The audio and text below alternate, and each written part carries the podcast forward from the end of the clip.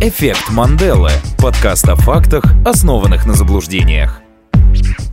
Всем привет, это подкаст «Эффект Манделы», микрофон Саш Киселев. И Никита Алфимов. Это подкаст о фактах, основанных на заблуждениях. И мы сегодня принесли для вас немного фактов. Один из них хороший, второй плохой, а третий злой. И если вы не поняли, речь сегодня пойдет о Диком Западе. Риха! И помогать отличать правду от вымысла нам э, сегодня будет э, наш гость, э, радиоведущая, преподаватель Федеральной школы радио Актриса озвучки и дубляжа. Татьяна Усова. Тань, привет. Привет, привет, привет. Что сегодня будет происходить? Э, Мы будем разговаривать э, на тему, тему мы сегодня обозначили, тему Дикого Запада.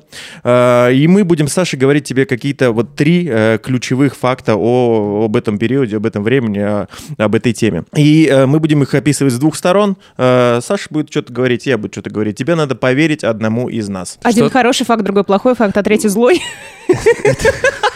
Не, не в этом дело. Хотя так тоже будет. В А. общем, смотри, э, кто-то рассказывает историю больше похожую на правду, кто-то меньше похожа на правду. Что тебе ближе, за того ты голосуешь. Если это вдруг будет история неправдива, и такого на самом деле не существовало, ничего страшного. Вообще ничего, просто... Просто мы потом расскажем правду и тебе, и миллионам наших слушателей.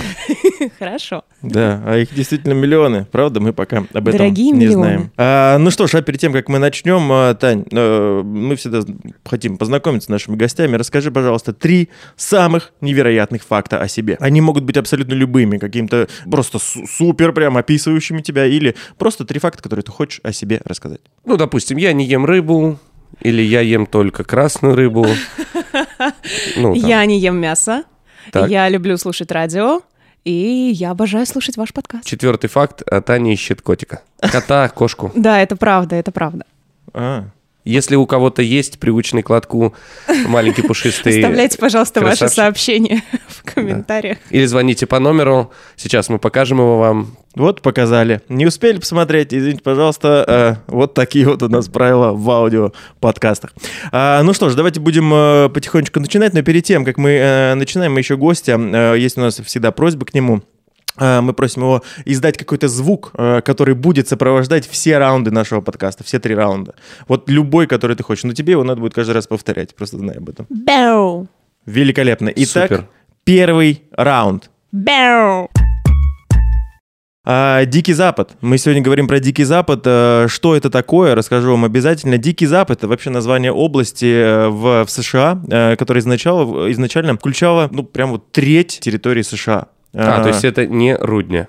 Нет, это не... Дикий ру- Запад? но- нет, ну, Рудня тоже достаточно дикий, э, я не знаю, Запад или нет. Запад, конечно, Да, конечно. Запад. Но э, вообще была, была э, граница, она называлась фронтир. И вот все, что располагалось за этой границей, собственно, и называлось Диким Западом. Почему э, именно эта граница была вы- выбрана? Потому что за ней плотность населения была, представьте себе, меньше двух человек на квадратную милю. Ну, это, ну, то есть вот просто миля, миля, и вот просто два человека стоят. Привет, мы здесь живем. У меня Это, есть... ма- это мало для сравнения. Мне кажется, у нас в Сибири похожая ситуация, ну где-то вот Ну да, у нас, у в нас ди- середине России. Мне кажется, до сих пор она. Дик- дикий, э, Дикий Запад э, переместился из США в Сибирь. Он просто переплыл через, э, через океан и прибыл к нам.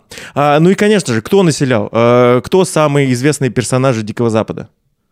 А? Ковбои. Ковбои, абсолютно верно. И а, мы очень много, э, ну, нам всем кажется, что мы очень много знаем про ковбоев, потому что мы э, видели их в вестернах, э, видели великолепных этих фильмов, где их образ достаточно романтизирован, очень красив. Да и чего, греха таить, э, все мальчики играли в куклы резиночки дочки матери, а девчонки в ковбоев и индейцев, правильно? Да, да, практически, практически э, ты абсолютно точно передал жизнь э, детей из 90-х.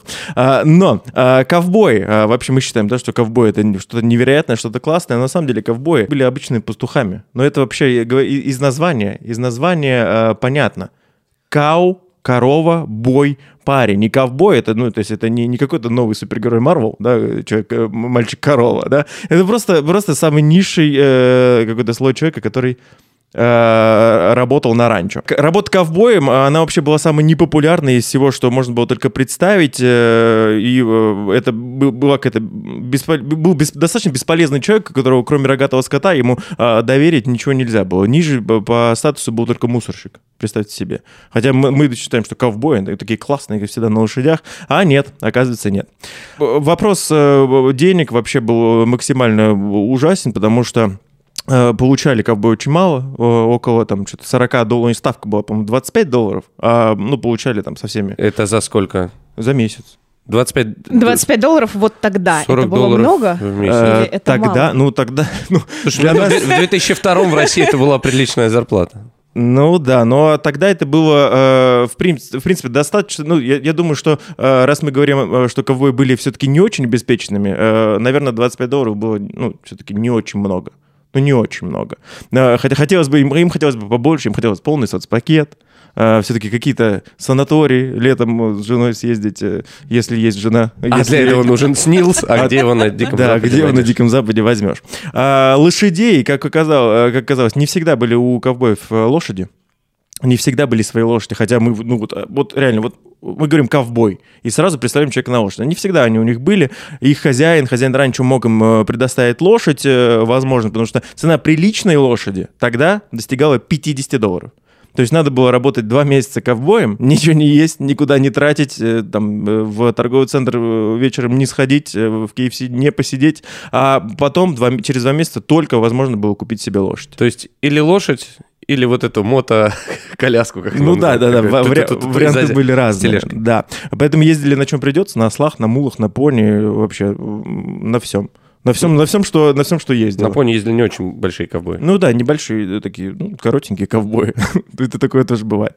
А, все э, ковбои, они у нас ассоциируются с чем? Во что одеты ковбои, по-вашему? Шляпа. Вот с Шляпа. такой вот штукой через э, подбородок.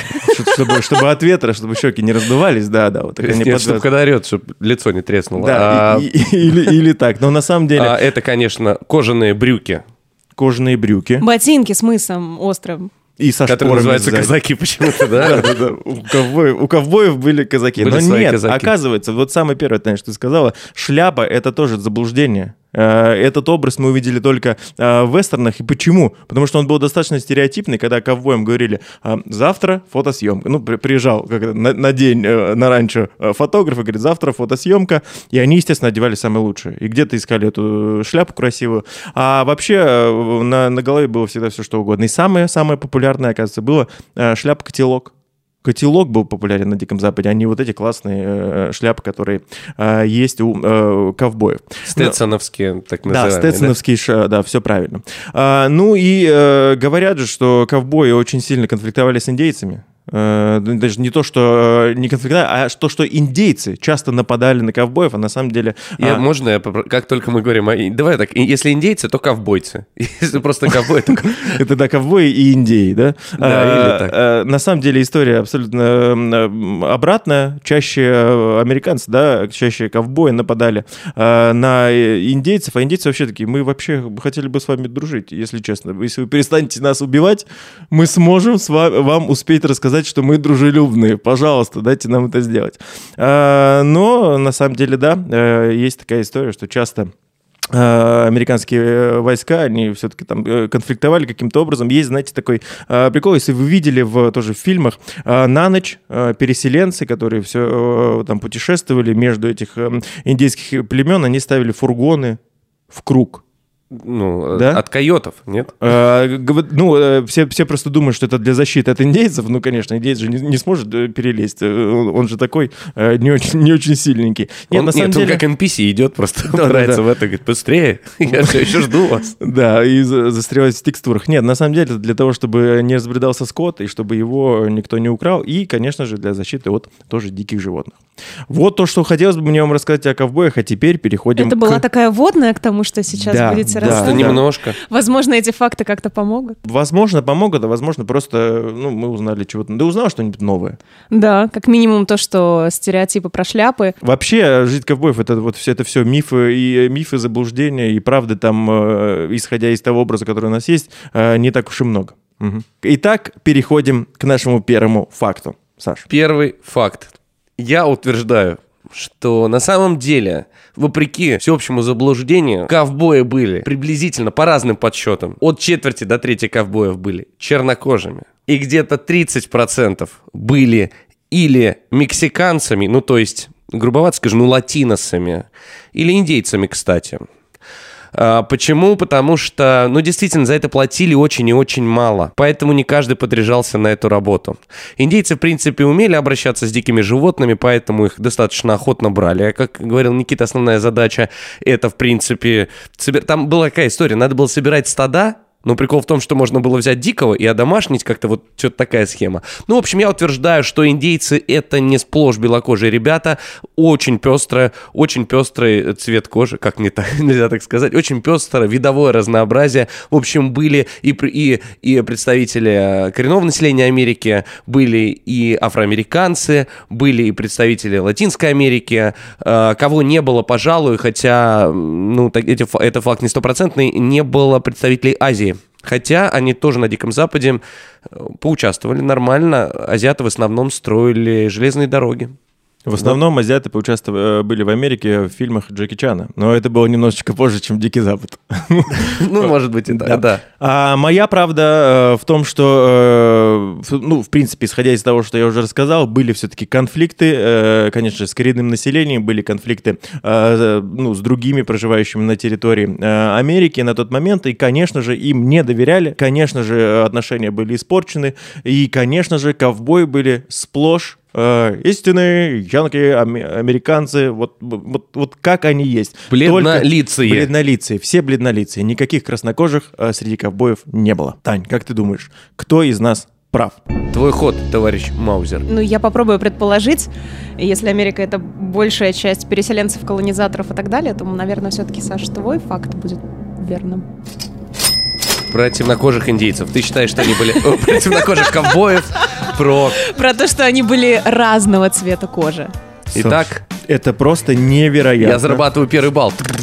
Да, я угадала. А, ну, 1-0. во- не- ну, э, Нет? балл, который ты отдаешь, не говорит о том, что ты угадал, это просто ты поверила одному из нас, а вот прямо сейчас мы узнаем правду, и правда действительно в том, что говорил Саша, а, вот такой вот, эм, э, можно сказать, расовый состав эм, ковбоев, он был абсолютно разный, разнообразный, там были и индейцы, и э, белые, и э, афроамериканцы, и все-все-все. Латинос, Bloods and Crips, Мара Сальватруча, короче, все были, было понамешано ребят, и действительно э, они выбирались, э, шли туда, или те, кого никуда не брали, или те, кто действительно умел обращаться со, со скотом. Ну, наверное, так правильно сказать. Ну, В хорошем смысле этого слова. А, 1-0, я первый балл заработал. Итак, Yes. и перед э, следующим раундом, э, Тань, скажи, пожалуйста, э, какой твой э, любимый, возможно, вестерн, возможно, любимый герой вестерна, возможно, любимый актер фильмов из вестернов, возможно, вот что-то... Любимый мультперсонаж.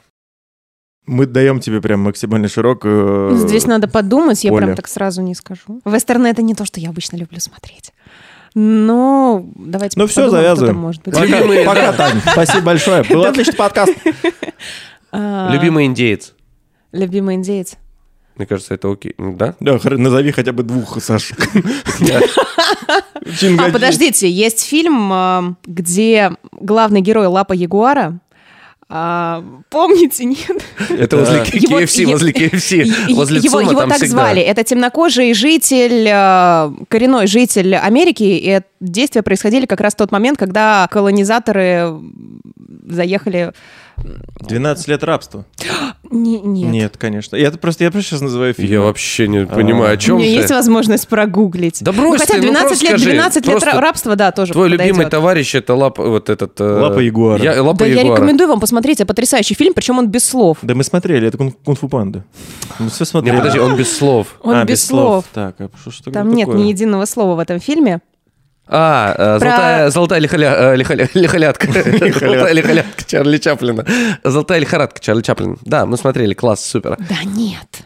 Ну, мы поняли. Э, Итак, значит, все, кто нас сейчас слушает, запомните. Лапа Ягуара. Так звали главного Да, героя. да, да. Я Вот. про- ну, просто у нас было, это было нарисовано на банке. Я просто к тому, что у нас больше нет никаких зацепок, чтобы найти этот фильм. поэтому Хотя, подождите, но там же не было ковбоев. Но просто действие происходило на территории Америки.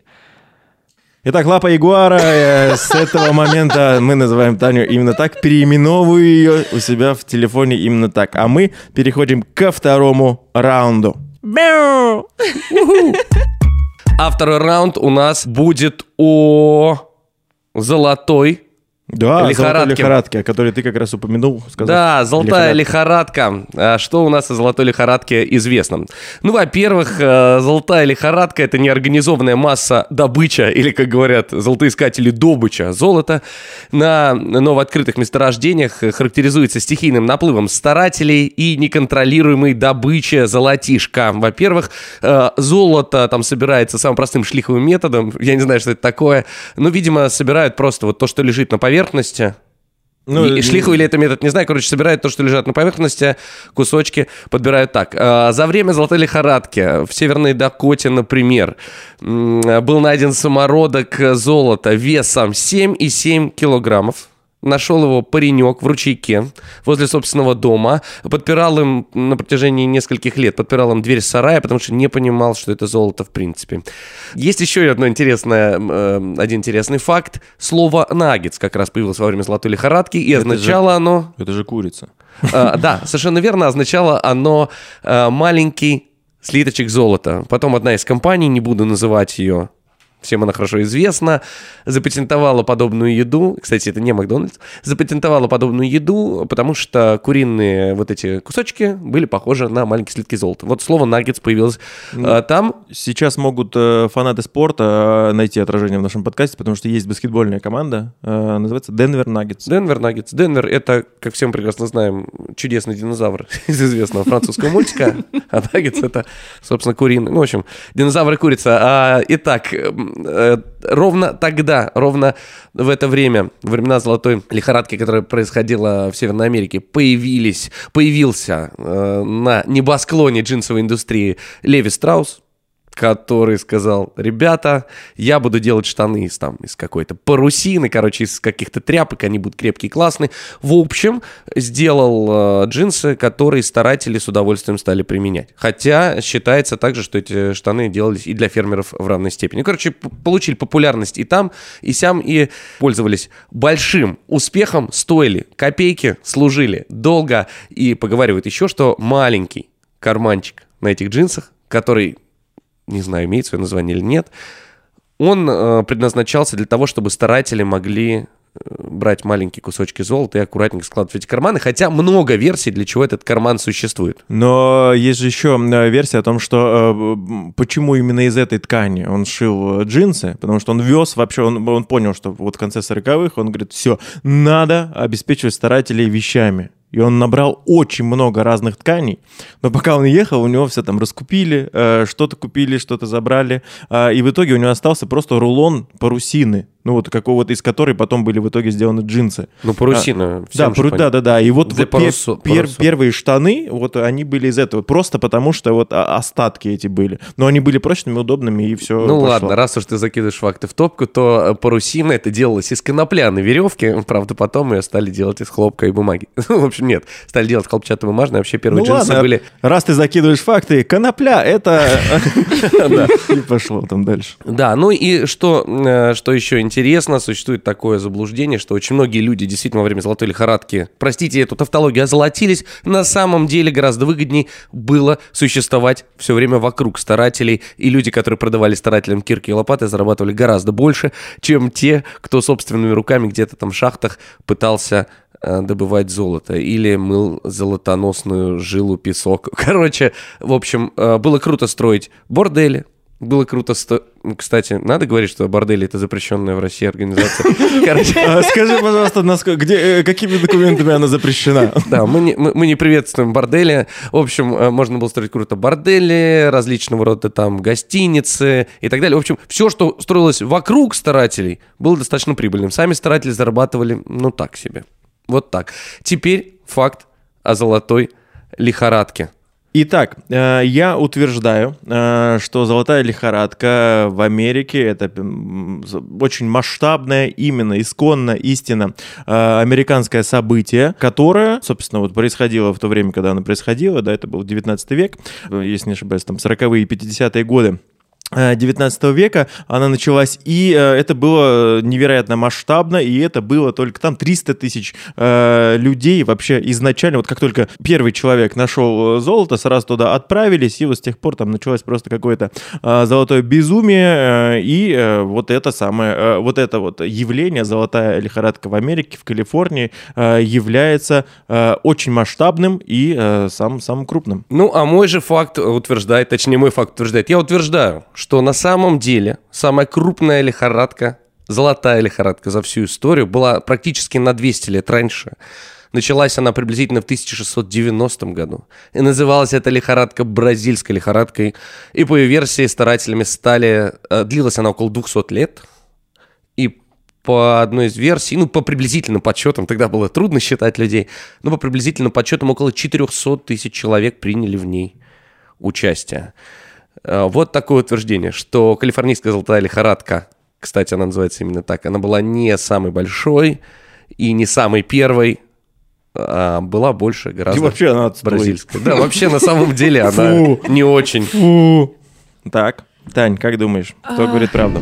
Так, сразу скажу, возвращаясь к предыдущему вопросу, это фильм «Апокалипсис» 2006 года, где была лапа Ягуара. Все, продолжаем дальше. Там про Южную Америку, но это не важно. Про Южную Америку. Ну, мне кажется, что Саша просто говорил убедительнее, а, поэтому я, наверное... Саша может... Саша может. Саша может говорить убедительно. Хотя Никита тоже говорил убедительно, но здесь я не знаю, к сожалению, никаких фактов, поэтому даже предположить не могу, буду полагаться на вашу убедительную речь. И вот да, мне кажется, что Саша говорил уверенней. Никита, это Ой, два, это два Ой, ну и пожалуйста, ой, ну и пожалуйста, не очень-то и хотелось, если честно. Но на самом-то деле... А кто же из нас говорил правду? А правду действительно говорил Саша, потому Yes. что а, та самая золотая лихорадка, которая была в Калифорнии, она не первая и не самая массовая, которая случалась в этом мире. Если не Это, ошибусь, это- это интуиция. всё-таки если это не ошибусь, интуиция. она, скажу, что она была, о боже мой, по-моему, что-то вроде как будто бы в конце а, 17 второй, века. второй, А, второй? наверное, Мгм, да, второй. В- да, в конце 18-го. При этом практически параллельно шла еще Уральская золотая лихорадка. В России ребята ехали на Урал, и в то же самое время приблизительно ну, правда, хотя, кстати, поговаривают, я слышал такую версию, что если начать разрабатывать вот эту историческую тему золотых лихорадок, потому что была сибирская и уральская лихорадки, если начать разрабатывать эти темы, говорят, что там истории не меньше, потому что там тоже были своего рода индейцы, ну, коренные, коренные- жители, коренные да, жители, да. Коренные жители, там, народы населяющие, и были лихие, там, ребята с классными, значит, оружиями и с веселой судьбой. В общем, я выигрываю 2-0, это не может не Я радовать. тебя с этим поздравляю и прямо сейчас перестаю плакать. Едем дальше. Едем дальше перед третьим раундом. Э, Таня, опять же, вопрос для тебя. Как ты думаешь, как ты думаешь, из всего того, что ты умеешь? Так- Такой ой, очень странный заезд, мне кажется, на вопрос, но, но все-таки из всех твоих э, невероятного количества навыков, ну, мы знаем, что ну, ты, ты вообще молодец. Ты вообще молодец. А какой из всех навыков, которыми ты обладаешь, пригодился бы тебе, если бы ты жила на Диком Западе? И почему? Может быть, навык слишком быстро бегать? Сли- Слишком. Быстро. Даже Усейн Болт не позволяет себе таких фраз. Я слишком, у меня есть навык Ну, слишком быстро король. бегать. Он Да. просто король. А почему, почему, ну, почему у тебя пригодился навык слишком быстро бегать? Ну, е- Догоняла бы курьерские. Парень на лошади, и тут Таня бегом рядом. Ну нет, но если мы перенесемся в э, те времена, то, возможно, эм, хотя нет, наверное, все-таки это навык, а, умение находить а, золото быстрее всех остальных, умение видеть его без специальных атрибутов. Хотел бы напомнить, что магазина русского золота тогда не существовало. И я так идти, типа... О, я нашла золото. Да я про, про золотую лих- лихорадку, о которой А, то есть ты- у, у тебя есть какой-то магнетизм, и ты можешь найти золотишко. Не, а, из всех тех, которыми Которые я сейчас- сейчас, обладаю. А, есть, я да, думала, конечно. которыми я могла бы обладать. Тогда тогда лазер из А, глаз. Слушайте, да ну вот- ну вот навык-. Ну, реально, навык не есть мясо, мне кажется, это прям потрясающий навык. Во времена Дикого Запада можно было знатно сэкономить на еде. Ну да. А, Хорошо, тогда ответь на встречный вопрос. А что бы ты ела, если не мясо? На Диком Западе. Эти невероятные жареные кактусы. Ну, например. Ага. Ну ладно, ладно. Потрясающие лепешки из песка. Лепешки из песка. Это Да. пока что какое-то э, меню не очень, э, не очень богатого ресторана. А карпаччо из верблюжьей колючки. О, вкуснятина какая. А перекати поле в кляре. Откуда кляр, откуда яйца. Итак, э, давайте будем переходить к третьему раунду. Бяу. Итак, третий раунд, и здесь мы поговорим про оружие. О, Таня, Танечка, оружие. Ох. И это не, не надо, не надо бояться. Все не так Ну страшно. ладно. Она бы не стала бояться, если бы ты не достал свой пистолет. Пожалуйста, убери его. Хорошо, спрячу его в кобуру.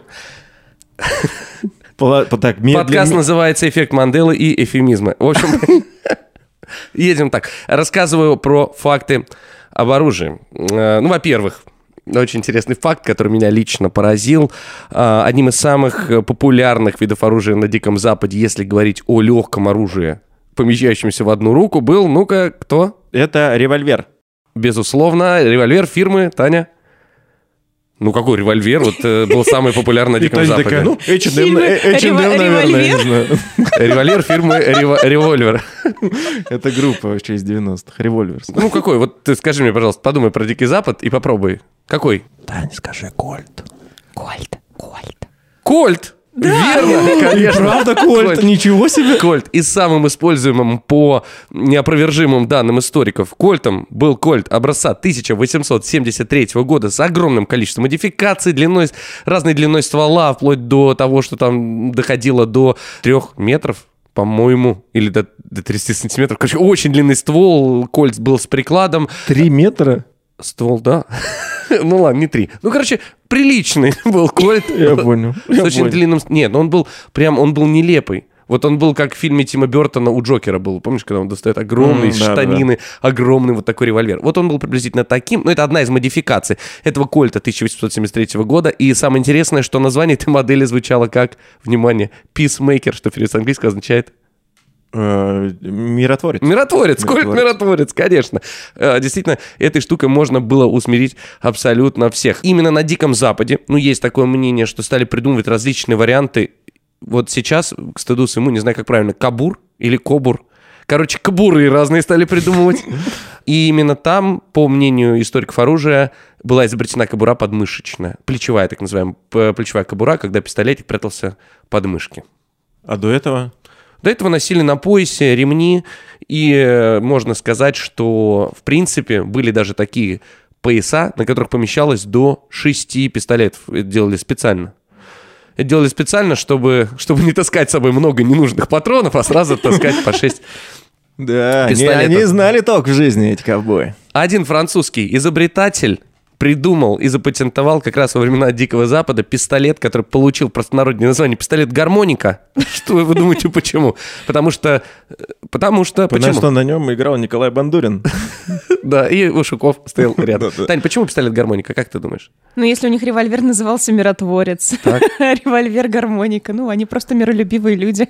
А на самом деле этот пистолет не имел системы ре- револьвер, там не было барабана, а вот барабан заменяла обойма, которая напомина- напоминает современные обоймы чем-то, она вытянутая и похожа на губную гармошку. Эта обойма вставлялась перпендикулярно стволу, понимаете, образовывала крест, стреляла, и надо было просто двигать, просто надо было ее так вот двигать, как печатную машинку потихонечку в сторону. Очень удобно.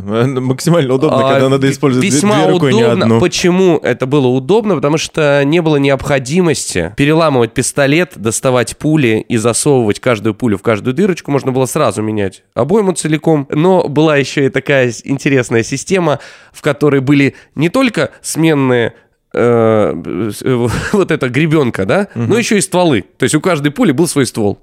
Вот такой был странный. У него была только ручка, подставлялась вот эта губная гармошка, и из каждой пульки вылетал каждый, э, точнее, из каждого ствола вылетала каждая пуля. Какое-то там сумасшествие происходило на Диком Западе. Конечно, конечно. Нам нечего А, делать, придумаем Профессиональные стрелки, парни быстрые и меткие. По крайней мере, по мнению окружающих назывались. Как вы думаете? Быстрые и меткие? Да. Ну, Это какое-то английское слово. Да. Быстрые и меткие. Fast and furious. Татьяна, твой вариант. Меня нет вариантов. Они назывались простым, э, привычным русскому уху словом ганфайтеры. А, да, э- Ну, это же очевидно, это Эти очевидно. парни, да, эти парни стреляли по-разному, стреляли здорово, удивляли всех вокруг своим умением стрелять. Ну и, конечно, э, самым популярным, если говорить о самом популярном оружии, не пистолетном, это был Винчестер. Винчестер. В общем, Жесткий диск.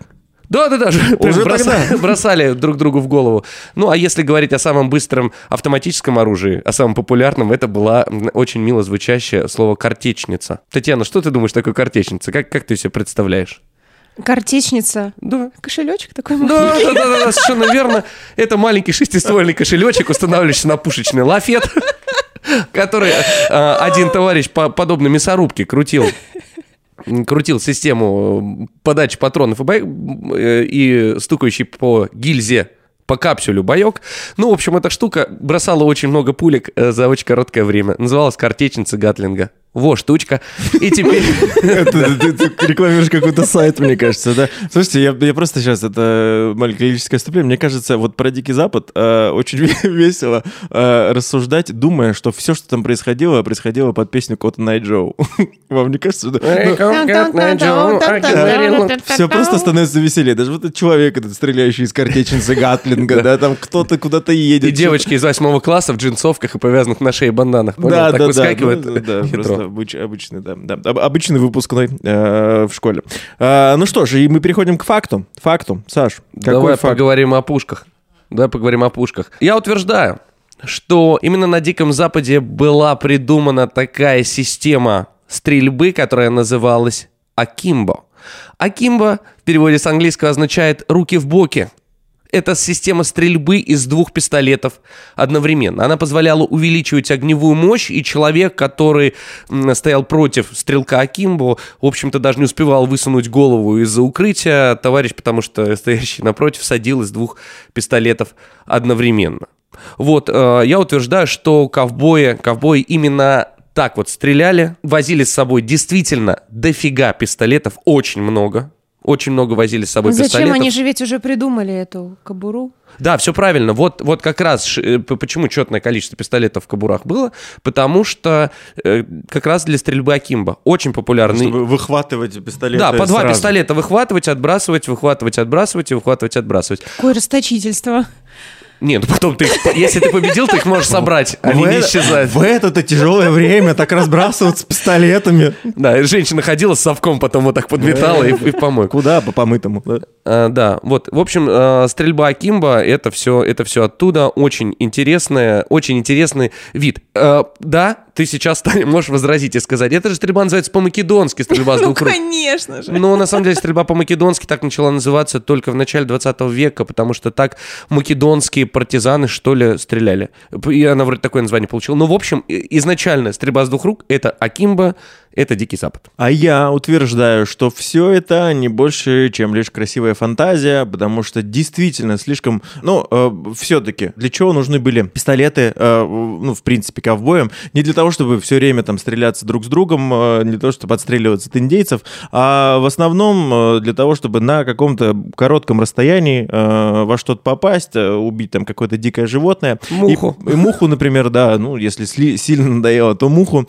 И э, из двух э, пистолетов э, было, как ты правильно Таня сказала, слишком расточительно стрелять. Но для чего? Это сразу, то есть э, у тебя 6 патронов в каждом из них, и ты, получается, раз, ты можешь выстрелить 6 раз. Да, конечно, у тебя будет по две пули э, вылетать э, э, за раз, э, за, за- за один присест, но э, это слишком. Поэтому многие ковбои, они просто сначала выстреливали а, один револьвер, да, э, Саша абсолютно прав, у них было э, несколько их, но они э, по очереди выстреливали все, что у них было. Поэтому это, это, это, это было бы слишком... Это было более логично для них, чтобы выстрелить сразу дви- выстрелить 12 раз, а не 6, и из одной руки, которая стреляет хуже, не попасть, а из другой попасть. Э, Вот у меня правда такая, что э, стрельба по-македонски это э, какой-то выпендреж получается. Саша в этот раз тоже говорил очень убедительно, но, но вот в самом начале э, вы же сказали, что большую часть таких интересных моментов о ковбоях мы знаем именно из э, фильмов, где все это приукрашивалось. Вот в том числе э, стрельба из двух рук тоже очень часто в фильмах показывается, поэтому, наверное, здесь все-таки будет правильный факт Никиты. Мне так кажется. Татьяна, Теперь правда. Счет 2-1, кстати. Никита, я здорово. поздравляю тебя. Как Однако, здорово, что ничего не решающий балл пришел ко мне. Обожаю их. держи. Я тебе могу даже еще полбалла Факт добавить. Никиты правильный, да? Полтора против двух. Сейчас тебе расскажу. На самом деле слово «акимба» действительно означает «подбоченившись». И с- да, подбоченившись. И э, стрельба Акимба означает стрельбу с двух рук, но нет факта того, что эта стрельба использовалась действительно по делу, действительно по назначению. Были выпендрежники, действительно, которые так стреляли, например, на шоу Баффало Билл, одного из самых известных ковбоев. Это делали, но это делалось исключительно в цирках и, и ради трюков, ради шоу. А, Даже веерная стрельба, а веерная стрельба это стрельба от бедра одной рукой, одним пистолетом и передергивание затвора свободной рукой. Даже веерная стрельба была не так популярна, и многие считают, что это тоже художественный вымысел. В общем, ребята полили на вытянутой руке, вот так прицелившись, все язык, наверное, высовывали. Сокращая, сокращая, да, действительно, Никита прав, э, В общем, все, что стрельба... нам показывают в фильмах, все неправда. Нет, не все. Не все, но... в- Но стрельба из двух, из двух рук э, точно Да, нет. можно просто сказать, что э, действительно фильмы, когда они начали появляться, э, э, б- это все был образ просто был достаточно романтизирован, э, чтобы мы все э, смотрели это на такую красоту, чтобы мы просто были в восторге от ковбоев и радовались тому, что такие бравые парни вообще существовали и защищали Америку от этих э, чертовых индейцев. Больше того скажу, не только, не только ведь фильмы внесли вот эту свою лепту в э, героизацию, романтизацию этого образа. А Даже песни. журналисты, Гифки. журналисты того времени, да, Мимасы. да, журналисты того времени тоже любили присвистнуть, и поэтому рассказы о ловкости Баффало Билла тогда же тоже были преувеличены. Короче, наплели мы тут про Дикий Запад, ровно так же, как наплели нам, хотя и интересные факты, которые действительно правдивы, факт-чек мы провели, тоже Тоже были. Тоже были. Счет э, в сегодняшнем нашем э, выпуске 2-1 в пользу Саши. и в общем зачете В общем зачете... 1-1. э, 1-1, потому что в первом выпуске победил я, во втором победил Александр. Тань, спасибо тебе огромное за то, что побыла сегодня с нами. Выслушала это невероятное количество... э, И интересных фактов. Инте- да, вот, я все время подбира- подбираю слово интересных фактов. Да, спасибо тебе большое. Э, Ну, а для всех наших слушателей хотелось бы сказать, что э, голос нашей гости, голос нашей Тани можно услышать в озвучке мультфильма э, «В поисках Немо». Она озвучивала рыбку Дори, правда, забыла об этом через пять минут. Подкаст «Эффект Манделы» иногда заблуждаться, это не так уж плохо. Всем пока. Пока. Подкаст «Эффект Манделы». Изготовлено в студии Smalltalk.